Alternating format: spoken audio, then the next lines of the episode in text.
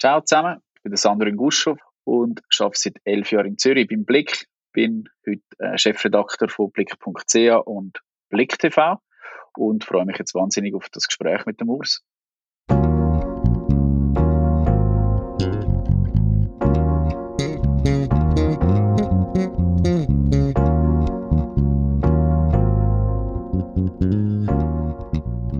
Leadership made simple. Leadership-Erkenntnis aus der Praxis für Praxis. Mein Name ist Urs Lüthi.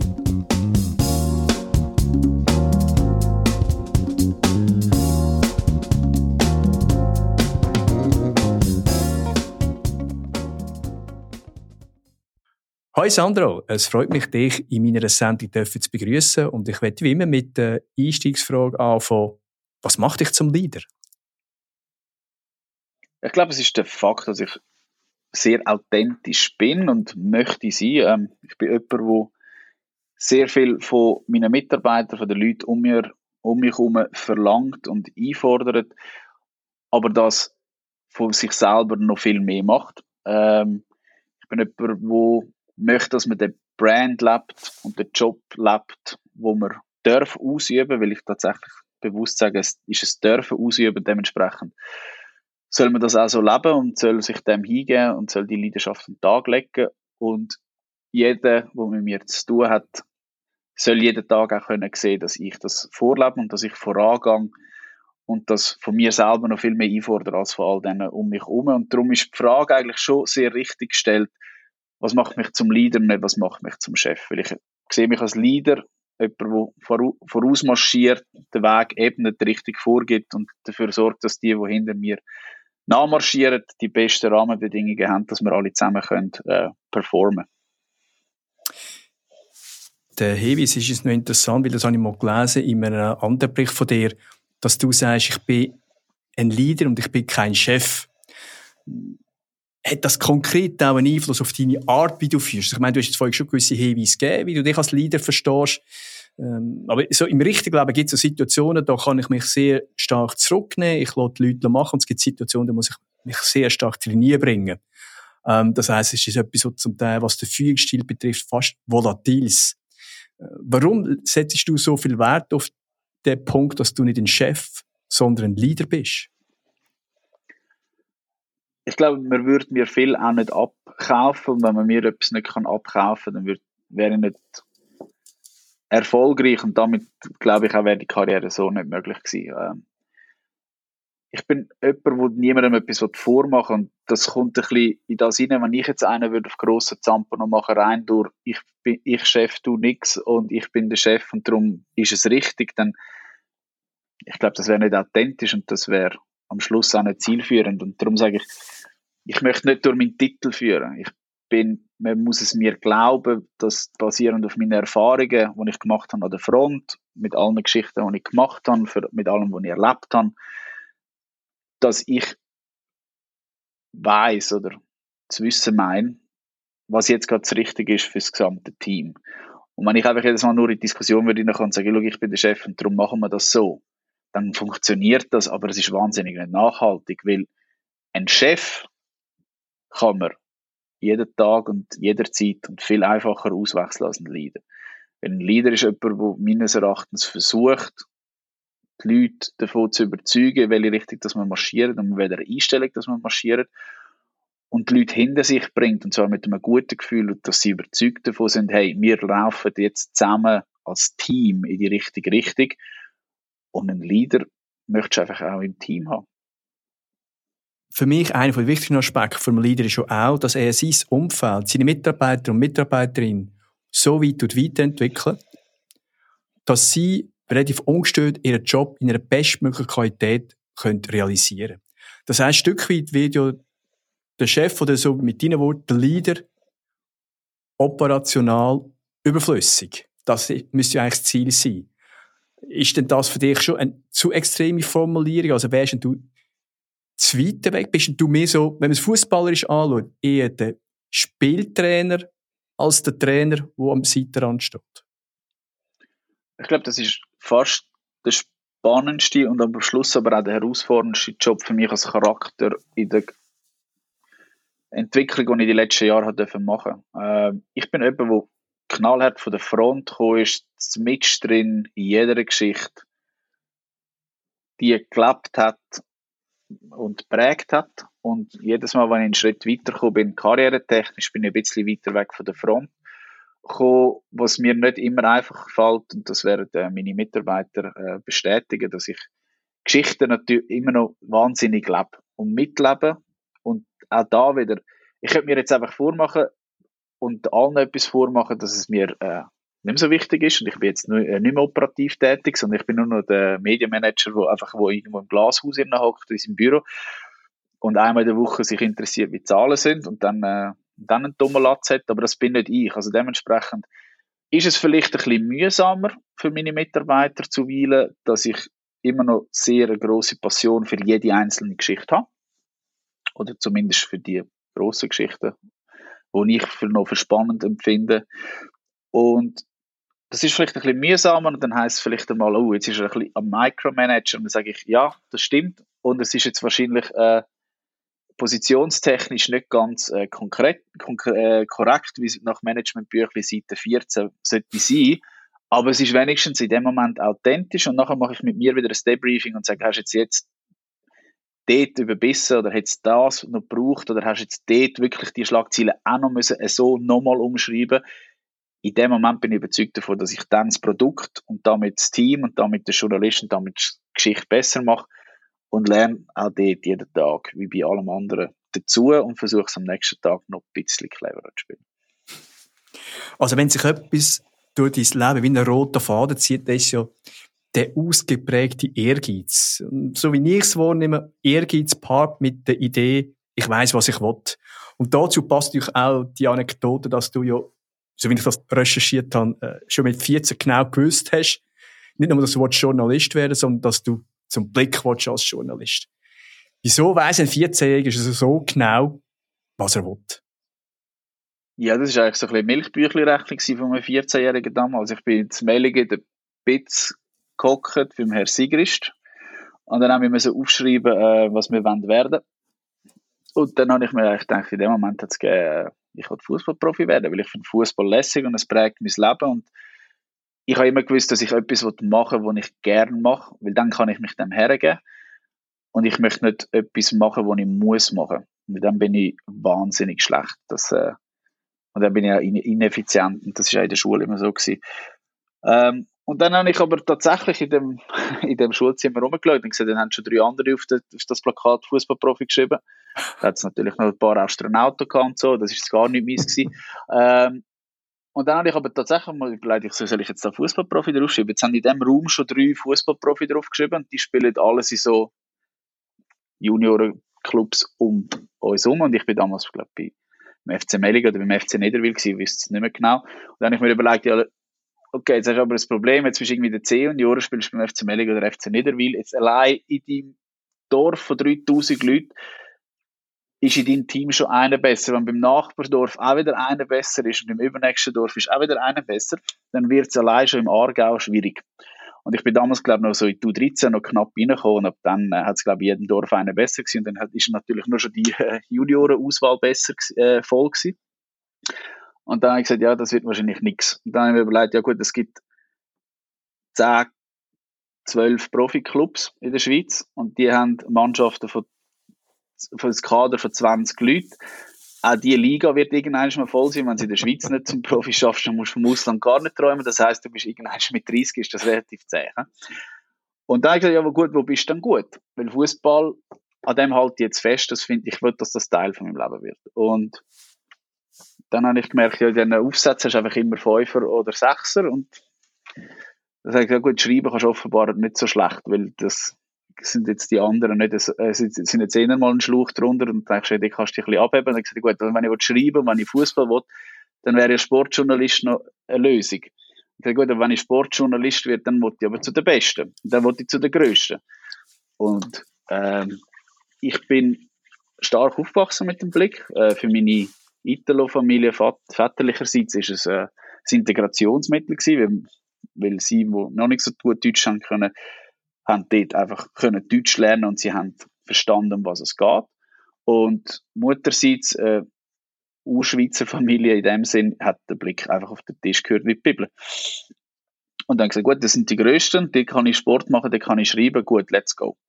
Und dann habe ich Blick Fußballerjournalist äh, auf das Plakat geschrieben und dann ist das Ziel gesetzt gewesen und dann habe ich mein Leben nach dem ausgerichtet und gesagt, was muss ich jetzt machen, damit ich da hinkomme. Und dann äh, habe ich dann muss man den Preis dafür zahlen. Und was es dann kostet, halt ein etwas und dann hat es halt Konsequenzen, aber dann marschiert man einfach einmal, bis man dort ist.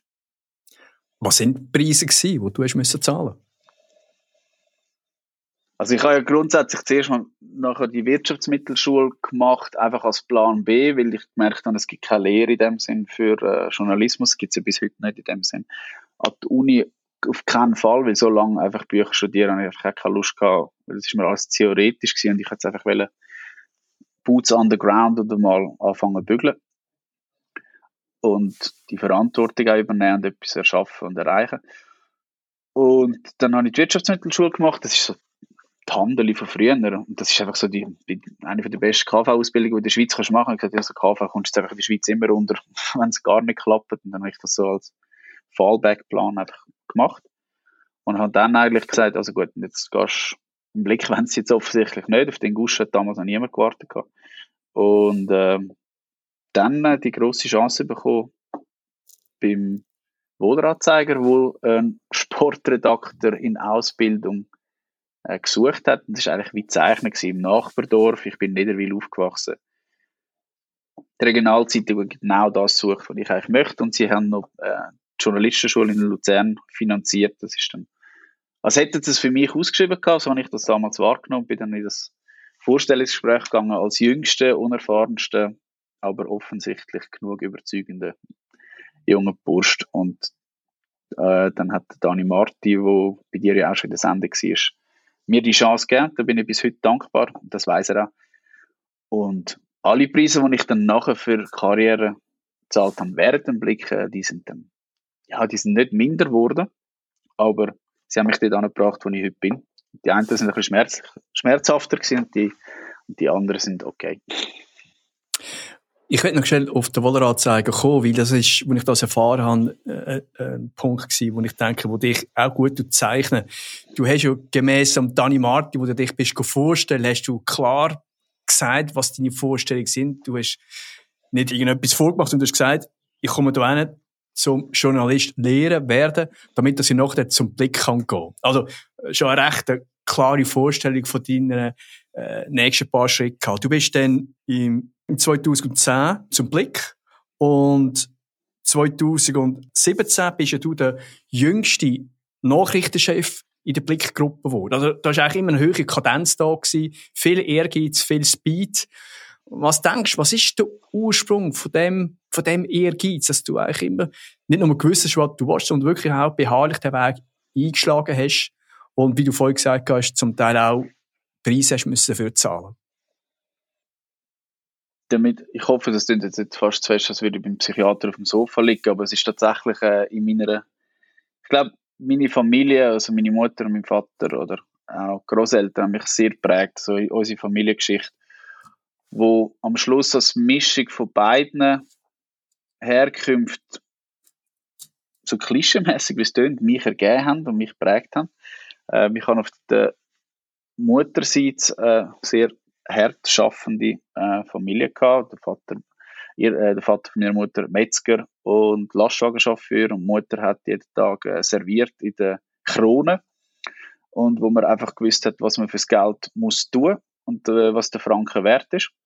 Und dass man sich äh, auch mit drei Kindern dann, das muss wertschätzen und dass man das äh, mit einer gewissen Demut macht. Und dann auf der anderen Seite von meinem Vater so die klassische, von meinem Vater dann so Gondo-Geschichte hinter, wo der Großvater äh, von der Piazza in Italien abgeworben worden ist von irgendeinem Schweizer Bauunternehmer. Er hat gesagt, kannst du mauern, kannst mitkommen, da fährt der Zug, jetzt geht es in die Schweiz. Und er ist heimgegangen und meine Großmutter Nonna war damals hochschwanger mit meinem äh, Vater.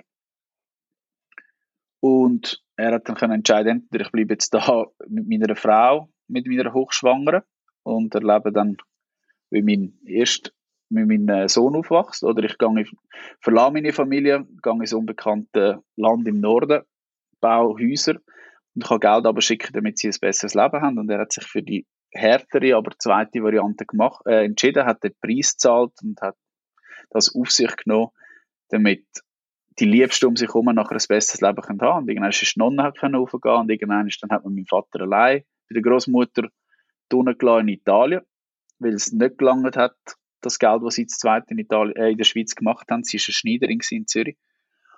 Und das sind alles sehr bewusste, aber sehr harte Entscheid für die Hoffnung auf ein besseres, grösseres Ganzes. Und ich glaube, das sind Sachen, die einem schon prägen. Und das muss man schon sehen, woher das man kommt.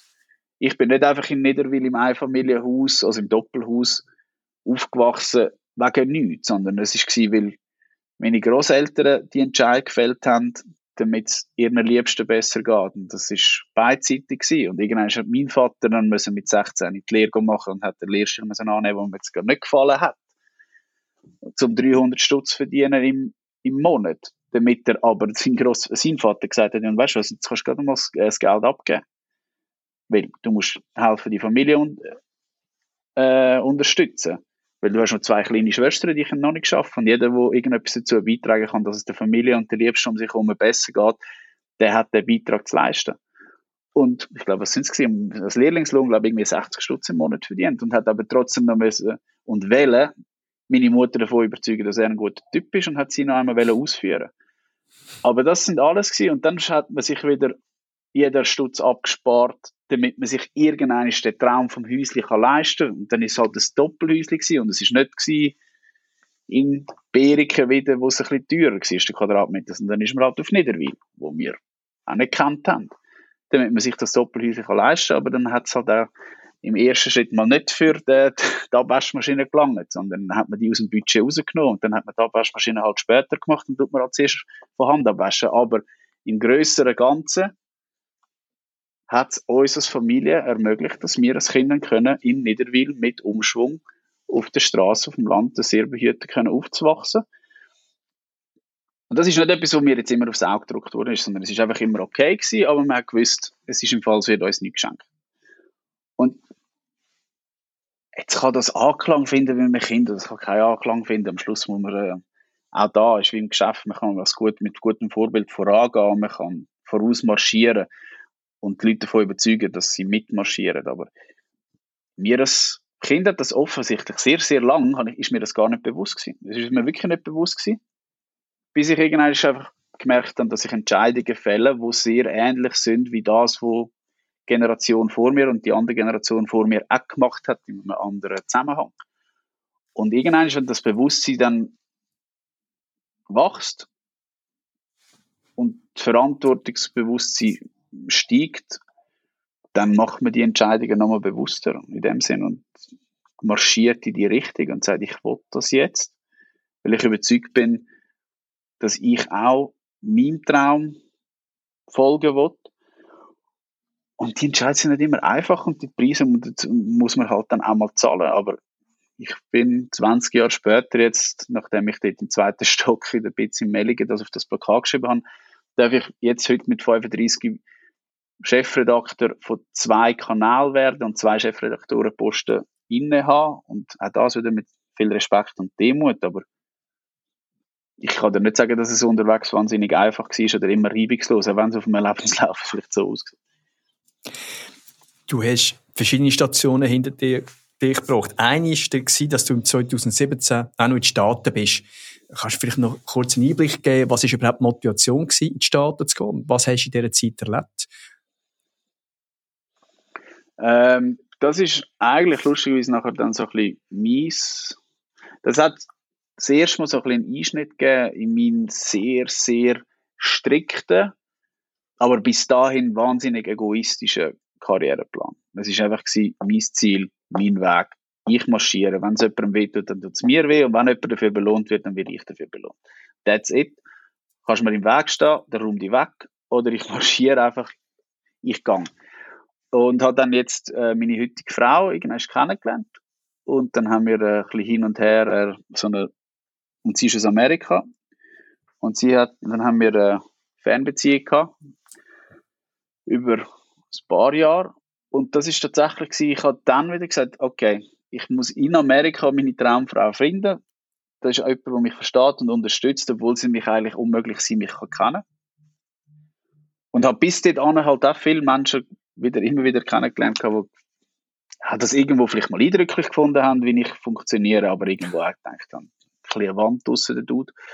Ähm, vor allem mit dieser Konsequenz und dieser Bereitschaft auch dafür zu leiden oder mal einen Preis dafür zu zahlen. Und sie hat das eigentlich wie angenommen. Das ist so, Amerika ist mir immer sehr nahe gewesen, rein vom, vom Mindset her so, denk groß, gang für deinen Traum, alles ist möglich, jeder kann. Du musst einfach genug dafür investieren. Jetzt muss ich trainieren. Ganz kurz, mache ich mal nicht oder weniger. Du kommst aus dem Schaulich, also das letzte in der Weil. Äh, alles überblickbar. Also, ich, provokativ gesagt, es hat gar keine Möglichkeit gegeben, dass deine Frau könnte aus Niederwil kommen. Darum meine Frage, warum hätte es denn unbedingt eine Frau aus den USA müssen sein?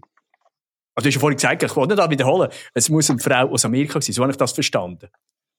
Nein, nein, nein. Sie, sie kommt aus Amerika und sie ist so, im Nachhinein ist sie so, es hat müssen, ich habe meine Traumfrau müssen bis auf Amerika finden. Ach. Das war auch dort nicht einfach. Gewesen. Also es war nicht so, gewesen, ah, okay, sonst ist alles äh, anspruchsvoll und ehrgeizig und so. Und dann findest du für die Traumfrau um die Ecke und dann ist das wenigstens unkompliziert. Nein, bist auf deinem Karriereweg und marschierst, marschierst, marschierst, investierst wahnsinnig viel und ja, und dann musst du die Traumfrau natürlich noch auf der anderen Seite der Welt finden, damit es ja noch komplizierter wird und damit noch ein bisschen alles anstrengender wird. Aber auch dort gut, dann empfinde ich, dass das, das ist es jetzt und dann macht man das halt dann möglich. Und dann habe ich angefangen, beim Blick äh, sechs Tage in der Woche zu arbeiten, nur einen Tag frei machen, damit ich Ferien anhäufen damit ich kann, äh, halb tot dann irgendwann ein paar Monate überfliegen, damit ich die Woche mit ihr kann verbringen kann. Habe jeden Tag äh, am eine Spatschicht gemacht, habe bis um 11 Uhr am Abend geschafft, damit ich am Morgen um 1 jeden Tag mit ihr also um eins am Morgen bei mir kann mit ihr telefonieren, weil sie hat dann aufgehört zu arbeiten, hat dann vom eins am Morgen bis am Morgen um drei mit ihr telefoniert, damit ich am Morgen wieder auch können arbeiten und dann habe ich das so durchgezogen und dann haben wir das hier und her gemacht, aber auch dort, der Entscheid gefällt, das ist es, sie ist es, jetzt make it work. Und das ist immer so, dass bei mir ist immer so, wenn der Punkt kommt und sagt, das will ich, und dann ist nur make it happen. Und die Frage ist, wie. Aber was es braucht bis dort an, ist nie die Frage. Also darum ist auch für mich der Spruch, der Weg ins Ziel gilt für mich null. Es ist das Ziel, ist das Ziel. Und alles andere ist egal. Was es bis dahin braucht, ist wie, das ist einfach der Preis, den du musst zahlen und manchmal tut es mehr weh, manchmal tut es weniger weh, aber das ist wie nicht, das ist für, mich nicht relevant. Jedem das Seine, aber für mich hat jetzt das nie so funktioniert. Also, du bist ja so der typische Macher, oder so irgendwie, man könnte sagen, geht nicht, gibt es nicht. Also, der Spruch könnte wahrscheinlich auch noch zu dir passen. Ähm, also, du gehst hin, stellst das Ziel und dann wird um jeden Preis alles in die Waagschale geworfen, um das Ziel wirklich auch zu erreichen. Ich kann mir vorstellen, dass du durch das halt dann trotzdem auch ein sehr fordernder, ich sag's auch gleich, Chef bist. Ähm, das heisst, es kann wahrscheinlich auch da Druck geben. ich nehme an, du kommst ja mit der Energie, die du da drin bist, wirst du auch mit deinen Leuten zusammenkommen. Wie, wie tust du deine Energie dosieren, damit das deine Leute nicht überfahren? Ja, man lernt dazu. Ich denke wahnsinnig viel über mich äh, selber nach, ehrlich gesagt. Und zwar nicht, weil ich so verliebt bin in mich selber, sondern weil ich sage, was kann ich heute, hätte ich können mehr machen und was hätte ich können heute besser machen, damit ich morgen ein bisschen besser bin als heute ich glaube einfach, du musst jeden Tag dazu lernen. Da bin ich fest davon überzeugt. Du musst jeden Tag besser sein als gestern. Und in dem Moment, wo du dich mit dir selber auseinandersetzt, fängst du auch an, dir zu überlegen, wie wirklich, in welcher Situation. Und allein schon der Gedankengang hilft dir, umsichtiger, oder sagen wir es nicht mal umsichtig, ich finde nicht, dass du immer musst umsichtig sein. Du musst vor allem, du musst adäquat für die Situation sein. Und irgendwann lernst du mit dieser Energie auch spielen, weil du musst, ich sage immer, du musst zuerst mal den TÜV ganz ausfahren, um zu wissen, was in dem Motor steckt. Und das habe ich zuerst mit mir selber müssen machen. Ich habe gesagt, ich will zum Blick und dann ich zu, bin ich beim News gelandet. Und dort habe ich dann einfach die härtesten Geschichten gemacht und habe das jeden Tag mich selber an Grenzen getrieben, damit ich einfach auch in den härtesten Geschichten beim, damals beim Blick der Beste kann sein. Weil sonst ist es ein verlorener Tag für mich. Ähm, und dann lernst du aber dein Potenzial kennen. Zu was bist du fähig? Und ab dort eine Selbstreflexion reinbringen, wo dir sagt, du musst das nicht immer komplett ausfahren, nur weil du weißt, dass es du kannst oder dass es in dir steckt, hilft dir nachher dazu zu lernen, äh, das zu dosieren. Und bei Gott, das klingt mir viel zu wenig. Aber äh, ich glaube, dort habe ich äh, nachher als New Chef, ist es wieder sehr ein ähnliches Umfeld gewesen, weil ich das müssen einfordern was ich selber gemacht habe. Das macht dich wieder sehr authentisch, weil du kannst Tipps und Tricks von den eigenen Erlebnissen geben. Und jetzt ist es nochmal eine Stufe mehr und es sind jetzt erst acht Monate in dieser Position, wo du nochmal eine Kaderstufe oder einfach eine Managementstufe oben dran bist, wo du nun nicht mehr direkt führst, sondern indirekt via dein Management oder Leitungsteam. Und das ist für mich ein wahnsinniges Learning. Wie gesagt, die Frage, die du vorher gestellt hast, es klingt mir nicht optimal, dass ich komplett top-down reingegangen bis und mit ins Detail, weil die Schlagziele jetzt in dem Moment mich so sehr aufregt, weil sie nicht optimal ist. Und ich sage, wir verschenken da jetzt Potenzial und Potenzial wird nicht verschenkt. Für das sind wir nicht da. Und dann sagst du am nächsten Tag, ja gut, okay, nächstes Mal sage ich es vielleicht um Teamlead und dann soll er es aber ausrichten. Aber wenn er dann das wiederum nicht genug schnell ausrichtet und nicht in dieser Konsequenz, dann lasse ich es ihn dann schon auch wieder wissen. Und das wissen sie auch. Und ich glaube, sind wir wieder bei dem. Ich glaube, es stimmt, bei mir geht es auf als Person, mit meiner Lebensgeschichte, mit meinem Karriereweg, dass ich es dir so kann verkaufen kann, dass es nicht ist, ich mache es nicht und nie, um dich zu plagen. Und es ist nie persönlich. Es geht bei mir immer nur um den Inhalt. Und im Inhalt dann soll es halt mal rebeln. Aber wenn du weißt, es geht nicht um dich gegenüber, dann können wir nachher Mund abwischen weitermachen, weil Mund ist sicher etwas Neues. Mhm und wir haben keine Zeit und es ist zu viel los, als dass wir nachtragend uns irgendwie sollten, äh, böse sein. Und ich glaube, dann ist es, äh, kann es mitreißend sein. Und wenn irgendjemand mal sagt, du, mir kann man dafür auch mal sagen, hey, mach mal schnell Piano, wir sind schon am Anschlag. Dann sage ich, ja gut, es regt mich zwar jetzt wahnsinnig auf und wir könnten jetzt wirklich einmal äh, die extra Meile jetzt auch noch gehen, aber dann heisst es halt, ja, wir sind schon drei gegangen, dann sage ich, also gut, dann lassen wir die heute die vierte sein, aber ich habe euch wenigstens gezeigt, dass es eine vierte gibt. Ja, ich meine, mir ist gerade das natürlich jetzt in Sinn gekommen. Du bist ja einer, der gern, zumindest früher als Journalist, so die spitze Feder geführt hast. Das hat ja unter anderem auch dazu geführt, dass der FC Wolle eine Zeit lang den Woller-Anzeiger boykottiert hat. Äh, ich will jetzt nicht mehr konkret auf den Fall eingehen, aber das, das Resultat von deiner äh, Bericht war. Du sagst in einem anderen Zusammenhang, oder behauptest das zumindest von dir, dass du irgendwo neu mit einen Flick-Up hast. Ähm, weil das etwas äh, provoziert mich natürlich. Äh, weißt du das noch? Oder grundsätzlich, warum glaubst du, hast du in einem gewissen Sinn einen Flick-Up? Naja, ich würde jetzt wahrscheinlich nicht mich auf den Test rauslassen, um zu sagen, dass jetzt nicht so viel mit dem gleichen Mindset überall rumlaufen wie ich. Und darum muss ich mich ja auch immer wieder diese Fragen stellen, wie, sie, wie du sie mir gerade stellst. Ähm, ich weiß, dass ich extrem bin in meinem Mindset und vielleicht auch in meinem Ehrgeiz und wie ich ambitioniert bin. Das ist mir genug oft gesagt worden und das kann man entweder als Vorwurf sich zu Herzen nehmen oder man kann es ernst nehmen, aber zumindest mit sich selber das analysieren und sagen, ich bin mit mir im Reinen. Ob ich einen Flick habe? Ja, wahrscheinlich. Doch. Doch, doch. Fair enough. Ähm, ich glaube, ja, ich glaube, ich muss alles so extrem in meinem Leben machen, zum Befried weil ich Befriedigung nur im Extremen finde. Ich, ich kann wie nicht weitergehen, wenn ich es nicht komplett ausgelebt habe und erlebt habe. Das gibt, ich finde nur dort Befriedigung. Jetzt kann man sagen, das ist wahrscheinlich, es ist überhaupt nicht gesund, das weiß ich. Ähm, ich habe einfach das Problem, dass ich mein Leben lang dafür belohnt worden bin.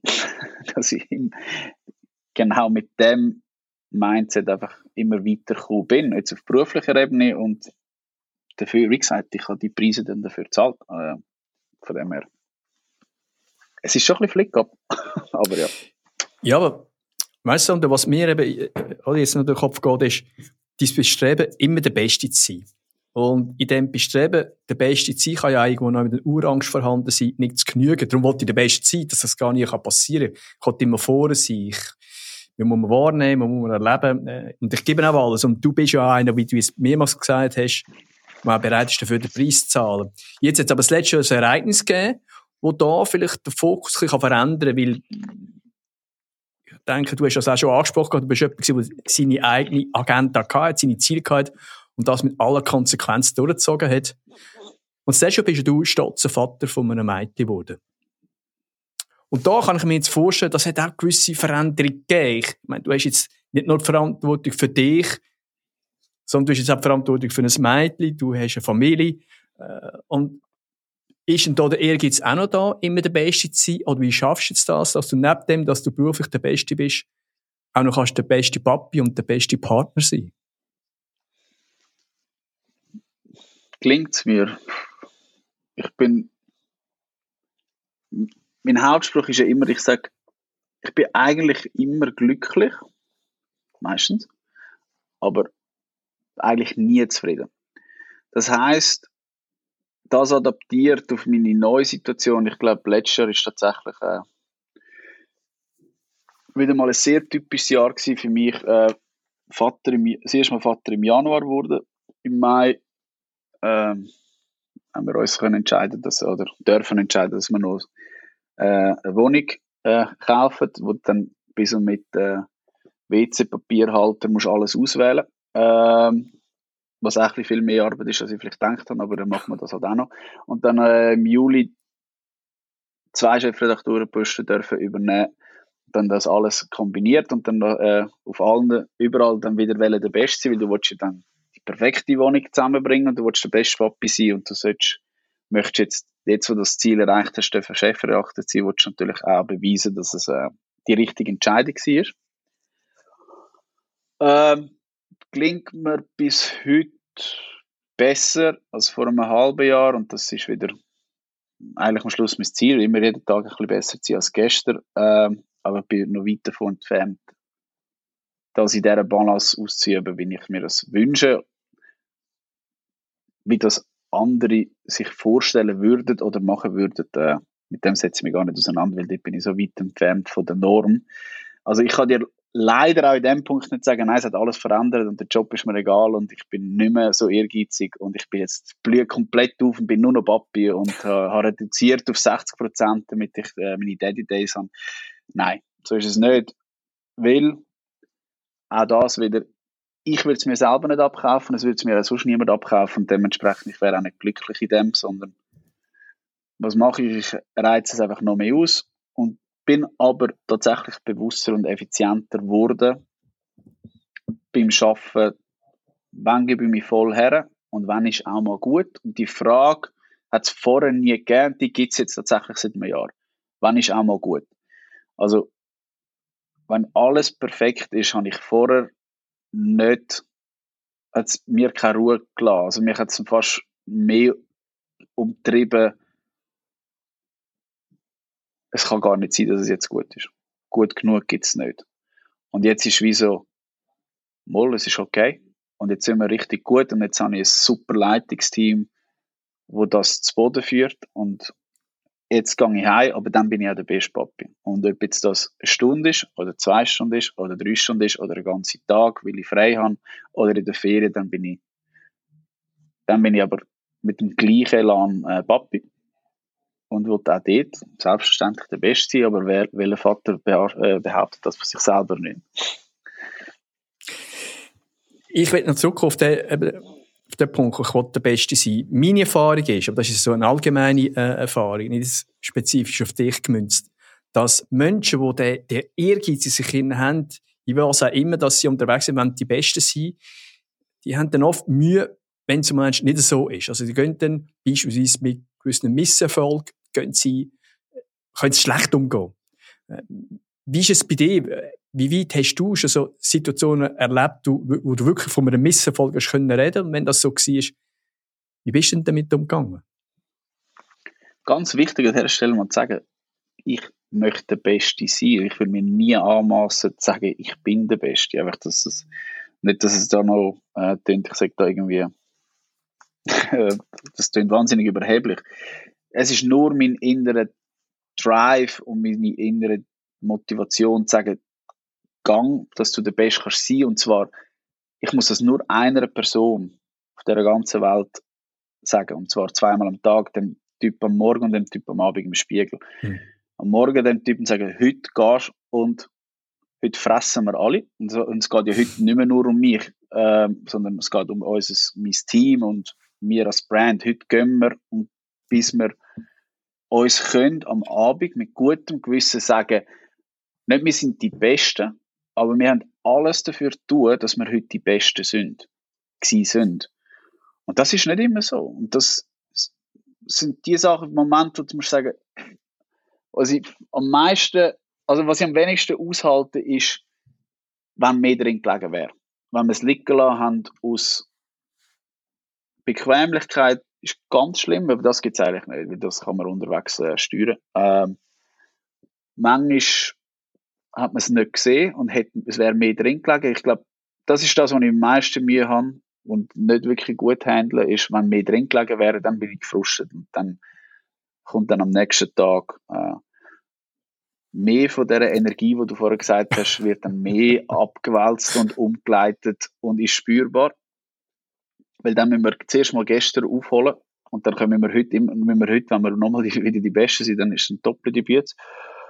Äh, ich habe null Problem damit, geschlagen zu werden von jemandem, der es einfach besser gemacht hat und das zu anerkennen und dann aber von dem zu lernen. Ich versuche permanent von allen Leuten um mich herum zu lernen, von Konkurrenten zu lernen, von anderen Unternehmen zu lernen, von anderen Mindsets zu lernen. Das ist etwas, was mich immer mehr äh, eigentlich so ein bisschen umtreibt, ist von Leuten, die in einem ganz anderen Feld arbeiten, eigentlich mehr die Visionen und den Mindset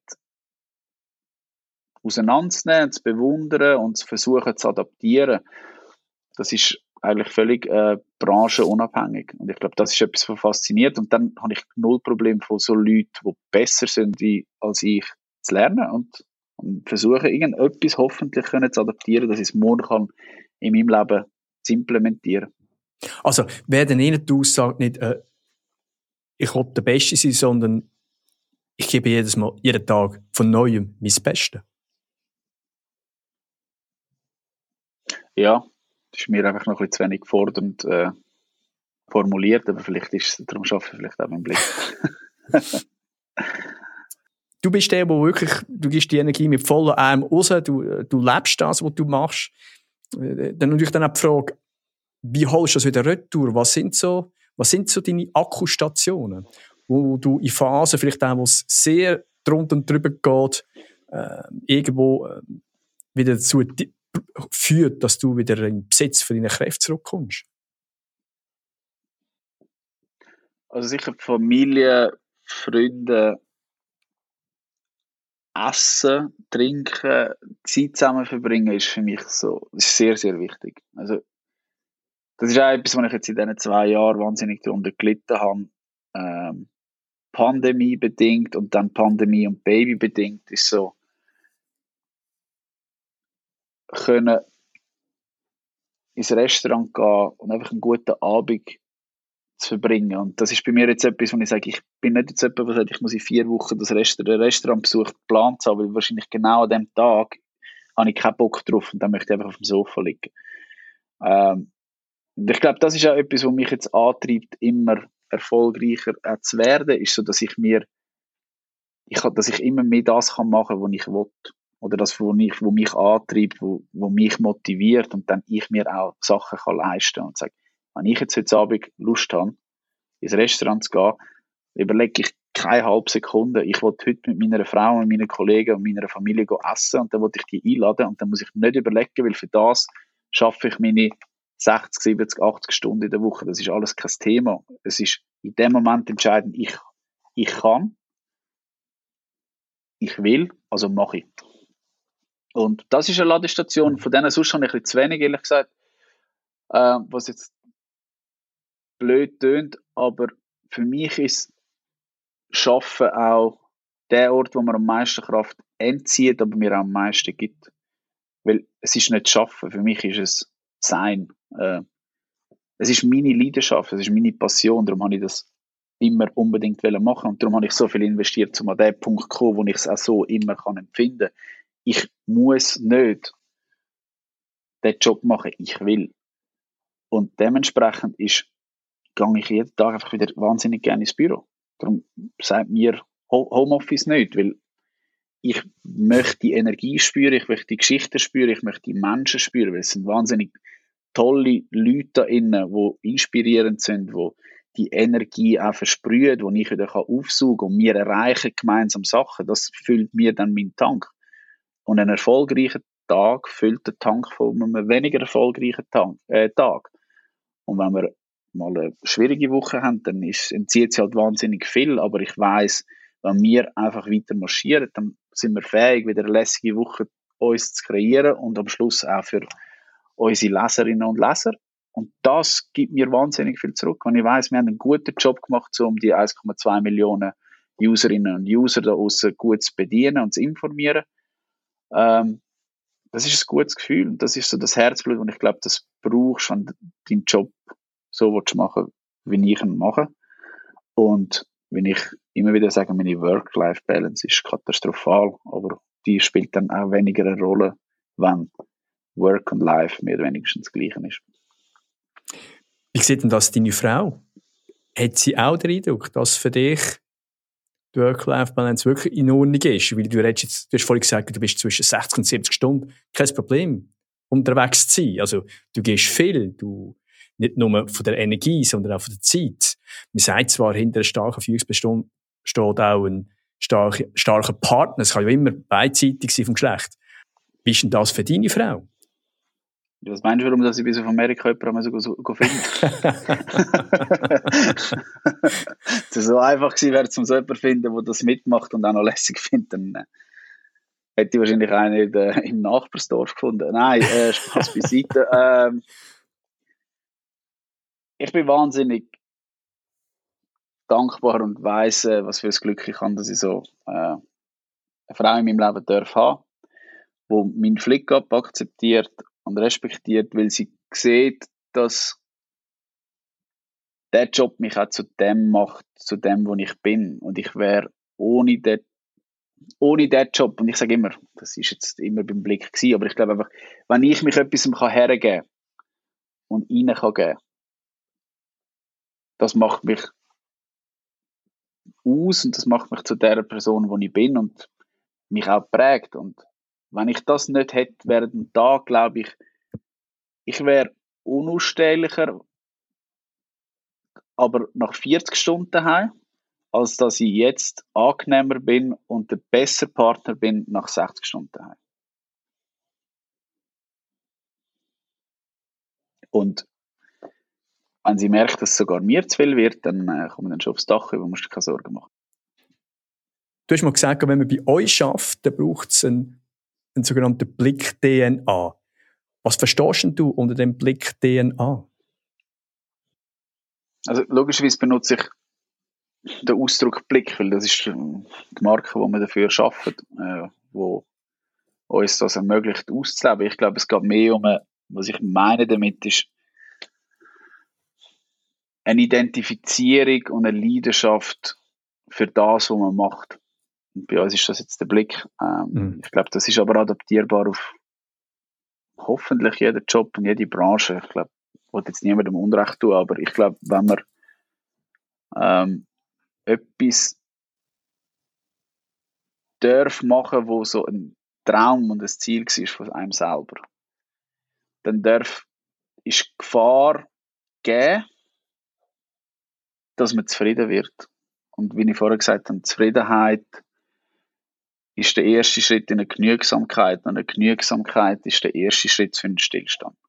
Und Stillstand ist das Ende in einer, in einer erfolgreichen Karriere, meine ich. Und das ist so, dementsprechend braucht es die Leidenschaft, die Demut und der Respekt jeden Tag wieder besser zu sein. Und ich glaube, das ist etwas, was ich wahnsinnig von den Leuten auch einfordere, indem ich es aber vorlebe. Weil immer nur sagen, hey, heute, heute geben wir Gas und so, das, das, ja, das nutzt sich wahnsinnig schnell ab. Mhm. Ähm, indem dass man es einfach vorlebt und macht und geht und geht und geht, soll es hoffentlich das erzeugen und sagen, hey, es ist lässig, dass wir da dürfen ziehen, es ist lässig, dass wir dürfen für so einen grossen Brand schaffen, dass wir dürfen TV, Online, Print, unsere Geschichten den Leserinnen und Lesern, den Userinnen und User zu präsentieren. Dass wir dürfen, die, wir wollen die schnellsten sein, wir wollen die attraktivsten sein, wir wollen einordnen, Service bieten, informieren. Und ich glaube, das Bewusstsein, das darfst du nie verlieren, wie viel, ne, was für eine Verantwortung wir haben, um so vielen Leuten das jeden Tag dürfen zu präsentieren. Und wenn die Verantwortung dir bewusst bist, trotzdem den Spaß nicht daran zu verlieren und zu sagen, und jetzt machen wir es am besten. Dann sind wir wieder bei dem. Oder so gut, wie wir eben können. Aber der, oder der Punkt finde ich extrem spannend, weil das ist da, wo ich eigentlich immer wieder antreffe. Du redest von einer Leidenschaft. Oder Leidenschaft ist austauschbar äh, von der oder nicht abhängig von der Tätigkeit. Du kannst äh, Chefredakteur sein, du kannst Fußballtrainer sein, du kannst Mutter sein, du kannst weiss der Geier was sein. Die Leidenschaft, das ist etwas vom Zentralen, wo dann auch Freude mit sich bringt. Aber die Leidenschaft ist nicht bei allen gleich. Also der 9-to-5-Gedanke, der findet man natürlich oft draussen bei den, bei den Menschen, die gehen arbeiten. Also du musst am Morgen nur in den Zug einsteigen und das Gefühl, die Mehrheit, also das bin ich vielleicht aber kritisch, äh, geht mehr nach dem 9-to-5-Gedanken, möglichst schnell wieder daheim sein. Wie kannst du das transportieren, Sandro? Wie bringst du die Leidenschaft über, ohne dass es so grosse Abnützungserscheinungen kommen, dass irgendwo mal die Idee kommt, ja, die Platte haben wir schon zehnmal gehört und wie, was, was hilft dir, um diese Leidenschaft bei deinen Mitarbeitern und Mitarbeiterinnen immer wieder aufs Neue auch können aufrechtzuerhalten? Vielleicht muss man sie gar nicht wecken, aber schon schauen, dass sie gar nicht zurückgeht. Ja, jetzt muss ich natürlich ein bisschen schauen, dass mit anderen vergleichen bin ich sicher der Falsche. Jemand, der seit elf Jahren im gleichen Unternehmen schafft, in einer Branche, wo sehr äh, leidenschaftstrieben ist. Also Journalist wird jetzt ja wahrscheinlich keiner, weil das Gefühl hat, 9 to 5 und dann die Monate äh, der Lohn und that's it. Also jeder, der Journalist wird, hat das irgendwo in sich drin. Und der soll das bitte in sich drin haben, weil sonst ist wahnsinnig stressig für und äh, nicht lohnenswert. Aber der Antrieb hat ich soll, äh, wird jeder schon mal in sich haben, der kommt. Und dann gehst du noch zum Blick. Und dann ein Blick ist ein Markt, der sehr dynamisch ist, wo in den letzten paar Jahren eben von Print zu Online, von Online plus, plus äh, TV und etc., etc., etc. Das ist so dynamisch in, in einer Branche, wo schon sehr fordernd ist. Also wenn jetzt tatsächlich jetzt irgendjemand sagt, ich komme 9 to 5 Tage arbeiten, ja, dann, das sind die, die es dann relativ schnell wieder rausspielt, weil das ist nicht dann wird wirklich keine Seite mit dem glücklich. Was das Einzige, was ich einfach immer mache, ist beim Rekrutieren, ist, und das habe ich von meinem Vater auch gelernt, wo, äh, sich, wo Waffer ist. Aber mein Vater hat immer gesagt, ich glaube an Menschen, nicht an, ich rekrutiere Menschen, nicht Lebensläufe. Und das ist auch das, was ich auch bei meinen Leuten mache, wenn ich rekrutiere. Ich, ich hole Menschen und ich hole Fähigkeiten, ich hole keine Lebensläufe. Weil das, was wir jetzt die ganze Zeit diskutiert haben, schaust du meinen Lebenslauf an, sieht relativ smooth aus und ja, super, Tag, Tag, Tag, Stegeli auf. Ja, ist nicht so gewesen. Der, Mensch ist dazwischen gewesen. Wie, was hat er gemacht, dass er zu dieser Stufe kommt? Und was hat er wieder auf dieser Stufe her, äh, bügelt, damit die Tür zu der nächsten Stufe aufgegangen ist? Und das ist das, was interessant ist, weil das ist mit, mit dem Mensch schaffst du jeden Tag. Du schaffst ja nicht mit dem Lebenslauf bringt mir ja nachher nichts. Es ist ja, und das ist ja das, was ich dann den Leuten immer sage, sage, ich kann dir mehr oder weniger alles beibringen. Einstiegssatz, wie man eine Schlagzeile macht, wie man einen Text aufbaut, wie man ein Video macht, wie man das nachher kürzt, wie man etc. etc. Das Einzige, was ich dir nicht beibringen kann, ist am Morgen aufstehen und Bock drauf haben und Hunger drauf haben, zum heute Gas geben. Das ist das Einzige, was ich dir nicht beibringen kann. Und das ist das, was ich versuche rauszuspüren und sage, alles andere kannst du lernen. Und alles andere sollst du lernen. Und für das sind wir da. Und für das sind wir 220 Leute in dem Newsroom, wo dir, wenn du mal aufgenommen wirst bei uns und einer von uns bist, dann bringen wir dir alles bei, weil das ist unser Job. Wir machen das und wir können das und wir haben wahnsinnig viel Experten und Weiterbildungen und etc. etc. Das können wir dir alles beibringen. Was ich nicht kann, ist bei jetzt 67 Mitarbeitern und ich kann ich kann nicht bei 67 Mitarbeitern am Morgen gehen, sagen, guten Morgen, ist doch ein lässiger Tag, komm, heute geben wir wieder Gas. das kann ich nicht. Darum erwarte ich, dass jeder, der da reinläuft, den Hunger im Herz hat, dass wir heute zusammen äh, wieder Gutes erreichen und Grossartiges erreichen. Du hast vorhin noch ein Stichwort gegeben. Du hast gesagt, es ist nicht immer so smooth abgelaufen, wie es auf dem CV von dir oder in diesen Bericht steht. Also du hast auch mal ein Hindernis gehabt. Was ist denn von deiner Betrachtung her gesehen das grösste Hindernis, das dir vielleicht die grösste Narbe hinterlassen hat? Ich habe sicher im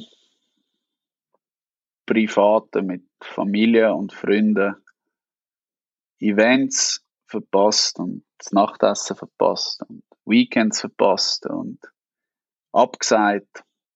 Oder bin nicht dort gewesen, wo, wo man vielleicht mich im Privaten mal gebraucht hätte oder gern gehabt hätte.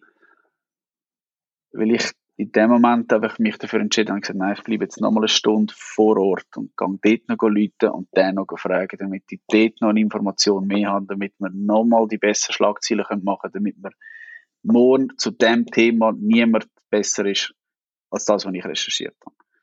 Und das ist sicher, äh, innerhalb von elf Jahren machst du ab und zu rückblickend äh, Entscheidungen, die nicht im Verhältnis sind für das, was du dann eine Stunde spät daheim bist. Oder nicht zu der Familie gegangen bist. Und ja, in dem Moment, wo dann Menschen äh, nicht mehr rum sind, und zwar permanent nicht mehr rum sind, wie jetzt bei mir Großeltern, gibt es sicher Momente, wo ich gesagt habe, die Stunde wäre jetzt tatsächlich wertvoller gewesen, äh, mit den Großeltern oder vielleicht auch mit Freunden, die du vielleicht heute nicht mehr hast. Vielleicht wären wir heute noch Freunde, vielleicht wären wir heute nicht mehr Freunde.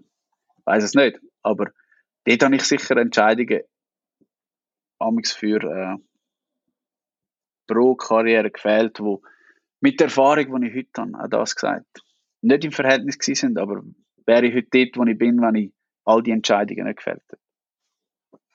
Das ist so hätte, hätte Fahrradkette, ist sage ich dann immer so. Es, es, es ist, wie es ist. Äh, aber ja, es ist äh, illusorisch zu meinen, ah, schau mal, der, dem seine Karriere geht einfach auf den Tag, bumm, super.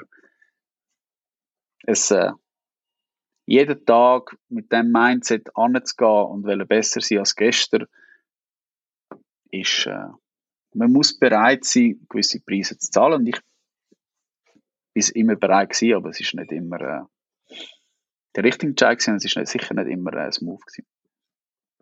Kann das der Punkt sein, oder? Weil du hast jetzt das letzte Mal etwas gesagt, wo ich eigentlich sonst eine Frage gestellt hätte. Dass man immer für das, was man macht, wo man nicht immer zu dem Zeitpunkt, wenn man es entscheiden, hundertprozentig sicher ist, man macht es aus einer Überzeugung, aber es ist nicht immer garantiert, dass der richtige Entscheid ist, aber man muss bereit sein, den Preis dafür zu zahlen. Ist das vielleicht eines von deinen Erfolgsrezepten, dass du gesagt hast, auch wenn vielleicht mal der Entscheid falsch war, ich bin zumindest immer bereit gewesen, Konsequenzen und eben auch den Preis dafür zu zahlen. Ist das so ein eine Charaktereigenschaft, die dich auszeichnet, Sandro? Ja, weil ich glaube, was anderes, das andere wäre nicht vorausschauend. Das wäre auch zu wenig berechnet. Und ich würde jetzt sagen, ich würde, würde irgendwie den Leuten etwas vormachen, wenn ich würde sagen, ich bin nicht bis zu einem gewissen Maß berechnet. Also ich überlege mir immer, oder ich versuche immer so zwei Schritte vorauszudenken und sagen, wenn ich das mache, könnte das dabei rausschauen, damit ich nachher das und das könnte erreichen, ist es das wert? Und dazwischen ist dann wie ein bisschen egal für mich und sage, okay, wenn das der Preis ist, dann zahlen wir jetzt den Preis, weil wir wollen, ich möchte dort, in zwei Schritten möchte ich dort sein. Und wenn du jetzt sagst, du, wenn ich jetzt das mache und das, was hinten raus schaut, bringt jetzt überhaupt nichts oder ist nichts, was mich interessiert, dann zahle ich den Preis nicht, aber dann ist es ein bewusster Entscheid. Aber was nicht geht, und ich sehe das ein bisschen zu viel, oder versuche das den Leuten ein bisschen auszureiben, oder sagen dass es zumindest sehr transparent ist. Die Leute, die das Gefühl haben, ah, das, was ich jetzt gerade mache, habe ich keine Lust, aber wenn ich im Fall dort wäre und die Position hat und die Beförderung hat, dann wäre ich wahnsinnig gut, weil dort könnte ich mein Potenzial richtig ausschöpfen. Und ich sage, das ist, das ist Schwachsinn. Du musst in dort, wo du bist, in der Position, wo du bist, in dem Unternehmen, wo du bist, dort, wo du heute stehst, musst du heute das Maximum von dir abrufen und einfordern vor allem. Du musst es einfordern, damit du morgen ein bisschen besser bist, damit irgendwann jemand merkt, hey, weißt du was, der hat es verdient oder die hat es verdient, dass man ihr die nächste Tür öffnet. Und dann geht es genau wieder von vorne los. Aber das, das andere ist Traumtänzer, ist so, ja, wenn ich, wenn ich dort und dort Chef wäre, dann wäre ich super, weil erst dann wäre ich grandios. Ja, nein, du musst heute überzeugen, damit morgen jemand kannst werden Ich komme schon zur letzten Frage. Du hast gesagt, aufgrund von dem CV können wir meinen, es ist immer alles aus Maus gegangen, aber es sieht wirklich so elegant aus, so fast reibungsfrei. Und trotzdem, wenn ich das Zeitrad nenne, könntest zurückdrehen. Ähm, 2006 hast du angefangen beim Wohler Anzeiger. Wenn du etwas anderes könntest machen in diesen Jahren, wo hättest du eventuell den Hebel anders steht und hättest einen anderen Entscheid in der Nachbetrachtung getroffen?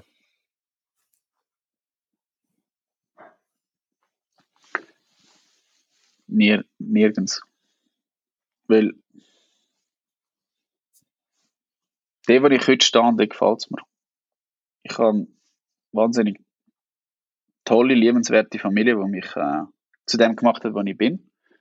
Ich habe eine tolle Frau, ich habe eine wunderbare Tochter. Ähm, ich darf mit 35 Chefredakteur sein von dem Brand, den ich immer anwähle. Dann schließt sich wieder der Kreis von unserer Diskussion.